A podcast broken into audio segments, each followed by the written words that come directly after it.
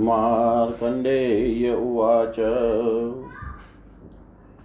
एवं प्रभावो भगवान् नादीनिधनो रवि यस्य त्वं क्रौष्टुके भक्त्यामात्मयं परिपृच्छसि। परमात्मास योगिनां युजतां चेतसां लयम्। क्षेत्रज्ञसाङ्ख्ययोगानां यज्ञेशो यजीवा जीवनामपि। सूर्याधिकारं वहतो विष्णोरिशस्य वेदश मनुस्तस्या भवत्पुत्राश्चिन्न सर्वार्थसंशय। मन्वन्तराधिपो विप्रयस्य सप्तमनन्तरम् इक्ष्वाकुनाभगौरिष्ठो महाबलपराक्रम। नरिष्यन्तो वदनाभा कृशग्रो दृष्ट एव च। एते पुत्रा मनोस्तस्य पृथग्राज्यस्य पालका। विख्यातकीर्तय सर्वे सर्वै शस्त्रास्त्रपारगा। विशिष्टतरमन्विच्छन्मनुपुत्रं तथा पुनः मित्रावरुणयोरिष्टिं चकारकृतीनां वर। यत्र चापुते होतुर्पचारान् महामुने इलानां समुत्पन्ना मनोकन्या सुमध्यमा। तां दृष्ट्वा कन्यकान् तत्र समुत्पन्नान् ततो मनु तुष्टावमित्रा वरुणो वाक्यं चेदमुवाच। भवत्प्रसादात् नयो विशिष्टो मे भवेदिति।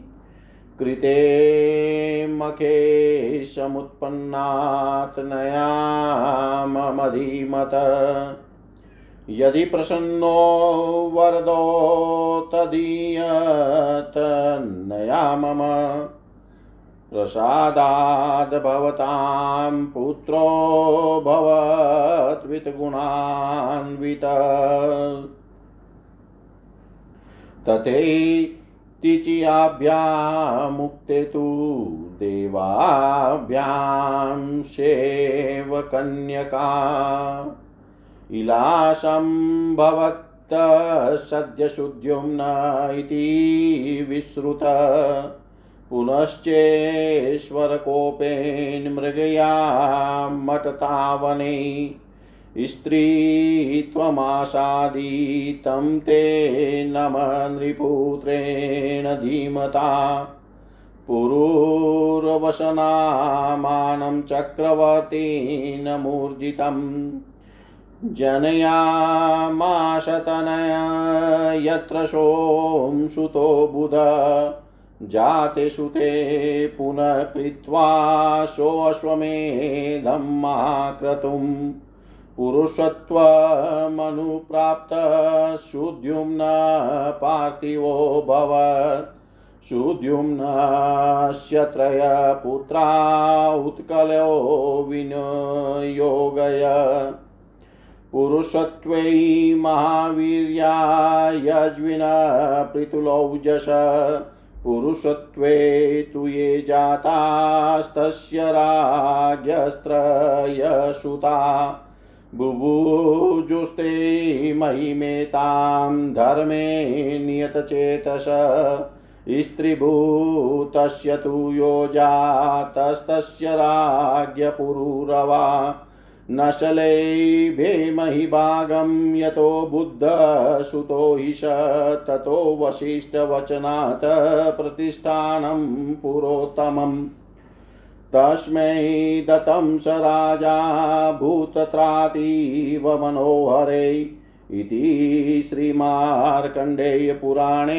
वंशानुक्रमणो नामाष्टाधिकशततमोऽध्याय सर्वं श्रीशां सदाशिवाय अर्पणम् अस्तु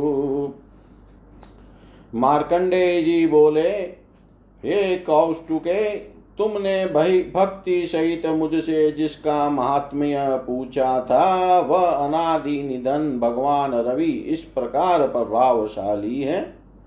वह संयत चित योगियों के परमात्मा, सांख्य योगियों के क्षेत्रज्ञ और याज्ञ गणों के यज्ञेश्वर हैं। ब्रह्मा, विष्णु और महेश्वर स्वरूप सूर्याधिकार वहनकारी उन मार्तंड देव के सर्वार्थ संशय शून्य मनु नामक पुत्र उत्पन्न हुआ था। जिस मनु का सप्तम मनवंत्र इस समय वर्तमान है, महाबल पराक्रमी इक्ष्वाकु नाभाग अरिष्ट नरिष्यंत नाभाग पुषद्र और दृष्ट नामक मनु के यह समस्त पुत्र गण पृथक पृथक राज्य के परिपालक, सभी विख्यात कीर्ति एवं शास्त्र पारग और विशेष अस्त्राभिज्ञ थे इनके पीछे कृति श्रेष्ठ मनु ने विशिष्टतर पुत्र की कामना से मित्रा वरुण का यज्ञ किया था। हे महामुने, होता होता के अपचार से उस यज्ञ के अपहृत अर्थात दूषित या अंगहीन होने पर इला नामनी सुमध्यमा कन्या की उत्पत्ति हुई थी। अनंतर मनु यज्ञोत्पन उस कन्या को देख कर मित्र वरुण की स्तुति करने लगे और बोले कि आपके अनुग्रह से मैं असाधारण पुत्र प्राप्त करूँ। इसी अभिलाषा से यज्ञ करके यह कन्या पाई है। हे वरदगण, यदि आप प्रसन्न हुए हैं तो आपके अनुग्रह से मेरी यह कन्या अत्यंत गुणवान पुत्र हो जाए। फिर दोनों देवताओं के तथास्तु कहने पर वह कन्या लीला तत्काल सुद्युम्न नामक पुत्र हो गई। एक समय यही बुद्धिमान मनुपुत्र वन में मृगया के लिए जाकर ईश्वर के कोप से फिर ईश्वर के कोप से फिर यह मनुपुत्र स्त्री हुए थे। उसी समय सोमपुत्र बुद्ध ने उसके गर्भ से पुरुरव नामक तेजस्वी चक्रवर्ती पुत्र उत्पन्न किया। पुत्रोत्पत्ति के पीछे फिर अश्वमेध यज्ञ करने से वह सुद्युम्न पुरुषत्व को प्राप्त होकर राजा हुए थे। सुद्युम्न के पुरुष होने पर उनके उत्कल विनय और गय नामक महावीर याज्ञिक और विपुल तेज वाले तीन पुत्र हुए थे। उनके पुरुष काल में जो तीन पुत्र हुए, वही राज्य लाभ करके धर्मानुसार पृथ्वी का पालन करते थे।